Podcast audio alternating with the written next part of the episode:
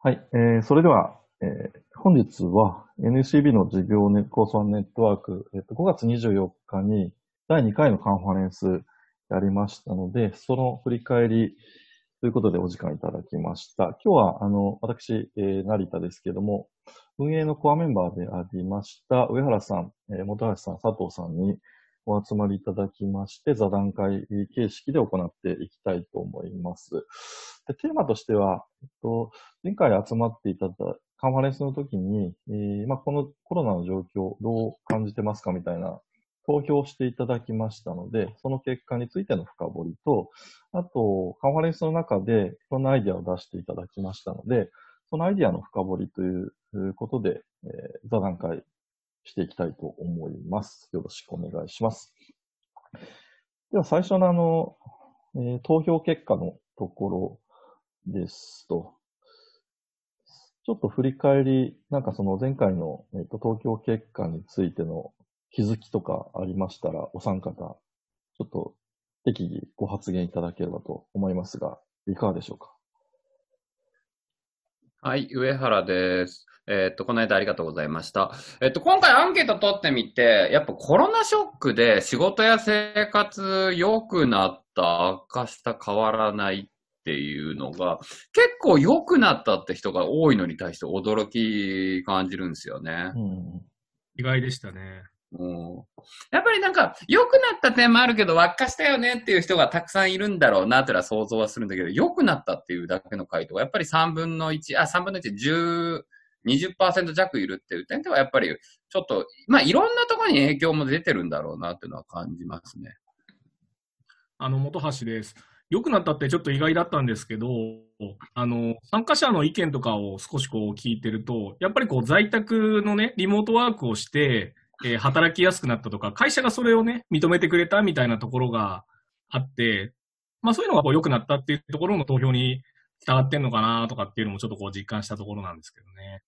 あと、あコロナショックの前と比べて何が大きく変化すると思いますかっていうね、アンケートに対してもやっぱ働き方雇用っていうところがやっぱ圧倒的に多かったから、やっぱそういう点も感じてるんかもしれないですね。本橋さんみたいにおっしゃるように。ライフスタイルとか生活も、まあ、変化するっていう意見が結構40%ぐらいあったので、まあそういう意味では良くなったっていうのはもしかしたら生活ライフスタイルが、通勤がなくなったっていうのは結構大きいからそういうのはあるかもしれないですよ。うんうん。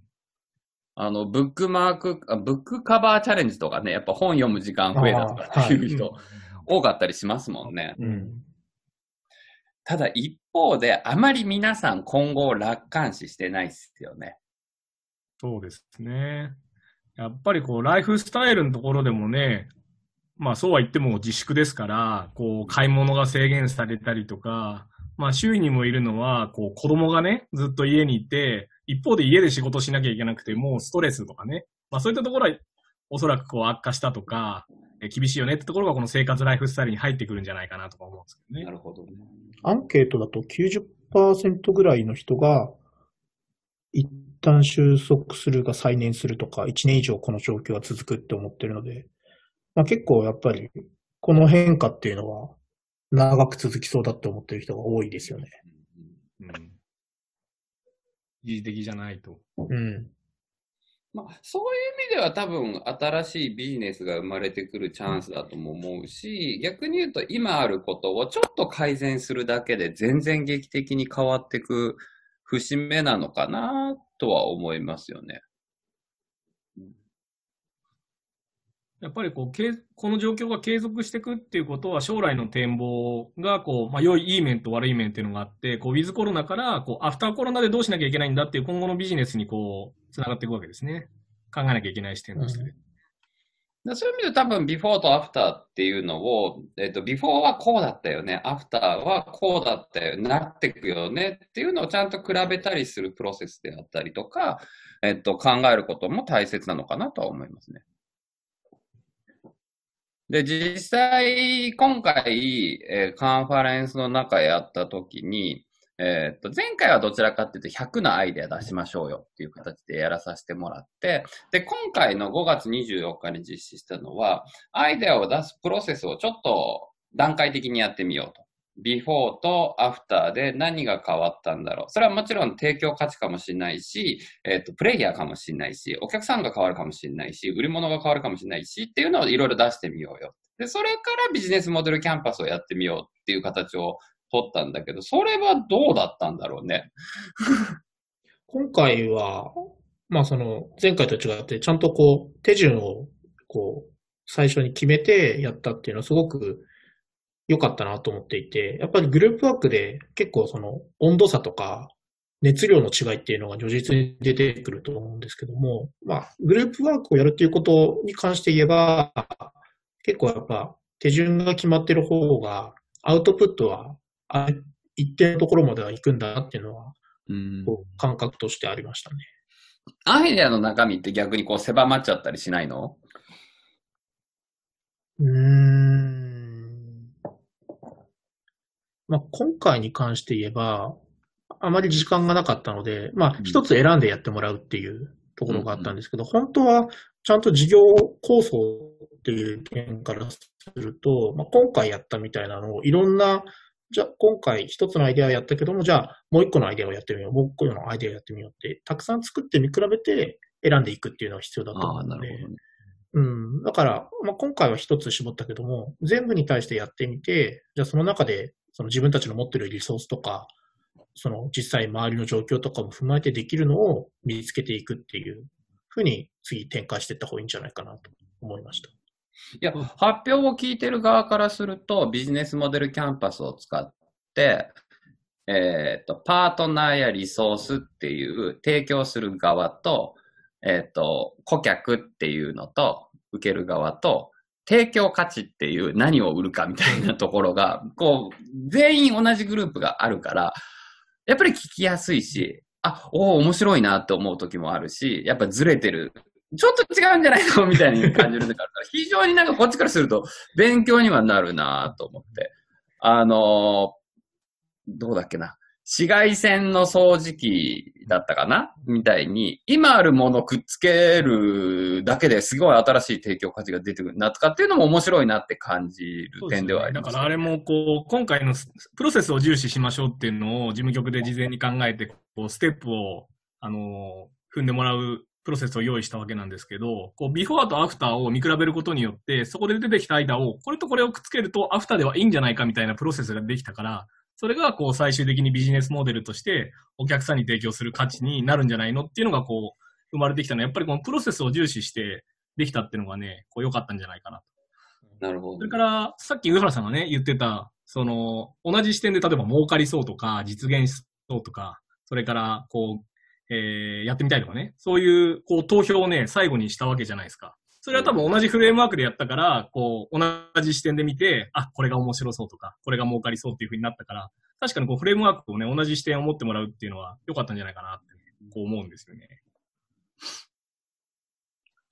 逆にこれをさ、もっと事業にしていこうと思った時には何していかなきゃいけないんだろう？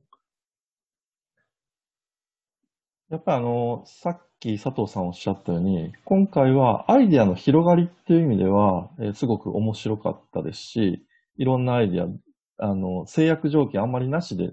出てきたと思うんですけど、やっぱり実際事業やっていく上では、えっと、人の面だったり、お金の面だったり、時間だったりっていうか限られているっていうことなので、そのリソース、制約条件を自分たちって何が強みで弱みだったりするんだろうかっていうところをしっかりと深掘りして、それで、えー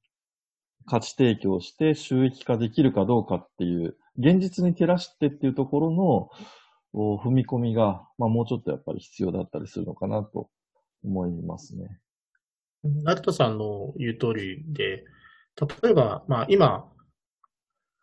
大きな企業で、その新しい事業をどう展開するかみたいなのだったら、とビジネスモデルキャンバスで言えば左側のリソースとか、あの、